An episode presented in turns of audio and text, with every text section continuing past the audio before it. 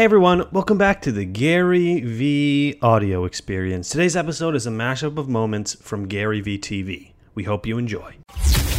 This is the GaryVee audio experience. How do you see as a social entrepreneur taking on that market? Thanks, man. Meaning social cause? Yeah, like social cause on entrepreneurship. Sort of like how how Kind Bar did it.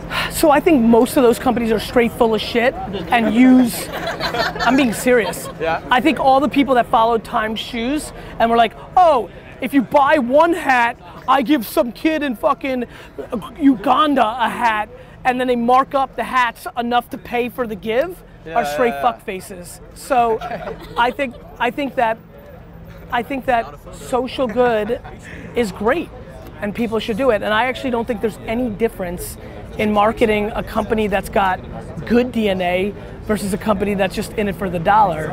I, I genuinely don't believe that Kind Bar has any fundamental different marketing strategy than Snickers. The difference is that if they're smart and they get their story in front of people that give a shit about what Kind Bar talks about, it becomes a variable to what they can sell. But the strategy at the North Star is not different.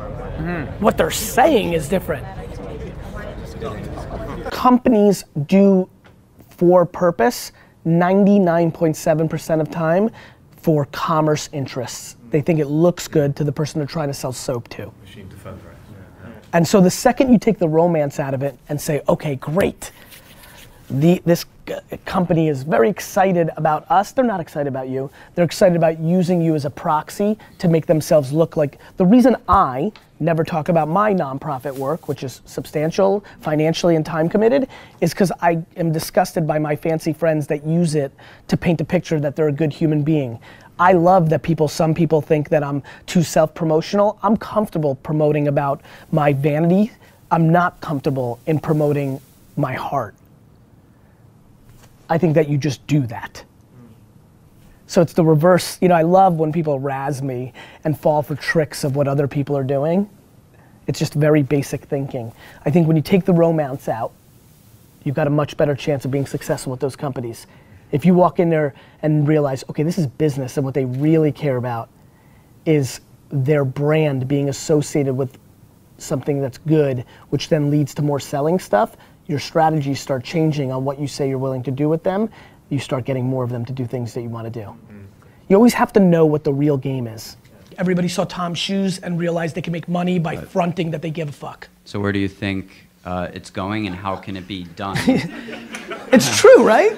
Yeah. And we all, the reason everybody's laughing is because we all know it's true. Like all of a sudden, after Tom Shoes did well, every pitch I saw in 2013, and I was on the board of, I was a well member of Charity Water, and I was, on- I'm on the board of Pencils of Promise. And those are fancy NGOs of the day. And so I would get pitched 8,000 times, and literally before anything came out of their mouth, they're like, okay, listen, for every umbrella we, we sell, we give two umbrellas to the people in the Congo. you know, it's like just like, like it was just, it was, it was a tactic. right. Now, Right, it was a marketing tactic. Right. Correct. Now, that's why, to answer your question, I'm actually quite excited about it. Because now we're on the tail end. It's seesaws, right? It's how I think about social networks. We went completely open, for the most part, with Twitter, and Facebook wasn't completely open, but it was open. Then Snapchat, because of the openness, had an opportunity to be a little bit more closed. I actually think the next Twitter is going to get built in the next five years, and so I'm really like kind of like trying to pay attention. The the space that I most was upset about that I missed was Tinder.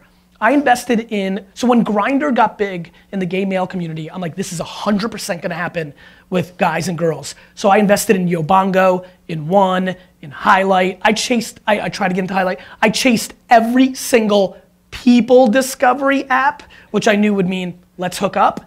And so thank God Tinder was incubated. I never got a chance to invest in it. But like no joke, in 2011, 12, and into 13, the biggest fear of my life was I was gonna miss that app because I knew it was gonna explode. It's how I feel right now about NGOs uh, or social entrepreneurship. I think that somebody who comes with pure intent and not a tactic is gonna produce a very meaningful company. I'm just waiting for that. Nothing's come out. Nothing that you. Nothing that I've seen. Maybe it's out right now. You know, I don't see everything, but I do think that we do as humans have enormous amounts of compassion and we'd like to get behind those kind of things. The problem is we know that all the hucksters came in and used that tactic and so we kind of all shut down from that. It was kind of why I was getting so mad back in the day on social, where people were so desperate to get their following counts up. Like Haiti, Haiti's earthquake was the the the worst moment for me in marketing, really, because literally even my friends, people were doing things like, for every Twitter follower I get from this tweet, I'll donate a dollar to the Haiti fund.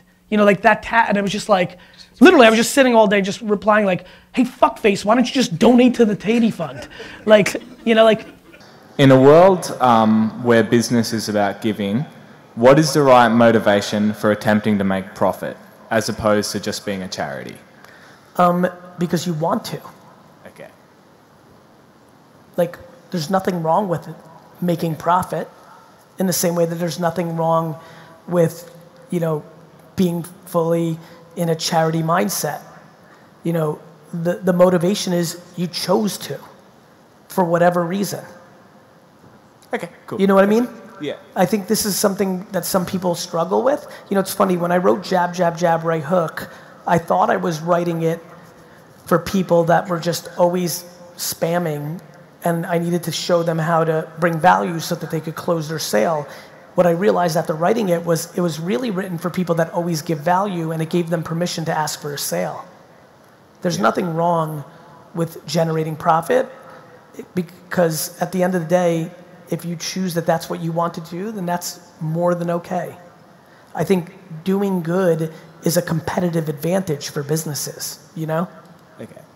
The, you know, the amount of giving that is being done in the world that is disguised as manipulation to get something that you want after you give is the reason that giving has cynicism around it. It's not giving, it's manipulation. Uh, To me, to me, what you know, we were talking something to share. We were just jamming a little bit upstairs. You know, something that I've been affected by in just giving or social good, or we're, we got into brands and business talk a little bit, is that you know the the biggest issue to me about you know companies and social good have not been the biggest companies in the world. It's been the startups who are using good as a front to their financial ambitions. The amount of companies after Tom's was successful. I, I personally, and I was kind of slowing down my investing during this period. I personally sat through 40 to 70 pitches where the person walked in and said some sob story about why they were so passionate about the red-headed ant uh, you know the insect in Afghanistan and how every time somebody bought this cola they would donate a cola to that ant or the kid or this or that.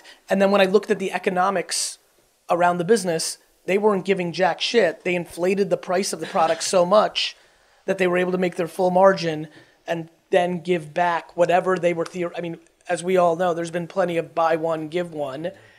And and it got me so cynical to the majority of the altruistic entrepreneur who was fr- using good as a front. And i think we have a we have a lot of understanding that when big brands do things we're always cynical but to me they've been dramatically better social players than the entrepreneurs who are out there fronting that they're saving the world but they really just give a shit about their economics as we end today's podcast, I want to give a huge shout out to the people. You know, it's so funny. People that leave reviews and written reviews of this podcast on Apple, Spotify, and all the other platforms just mean the world to me. You've taken an extra 13 to 95 seconds to show love and also give context to people of why this is a worthwhile podcast. So I appreciate that so much. And even more fun, because I think we all love a little cosign or a shout out or a little awareness. Uh, I'm gonna have the team give a couple of shout outs uh, daily on uh, our favorite reviews. So take it away. Which were our favorites this week? Thanks so much, Gary. Today's amazing five star review reads I've been following Gary Vee for several years now.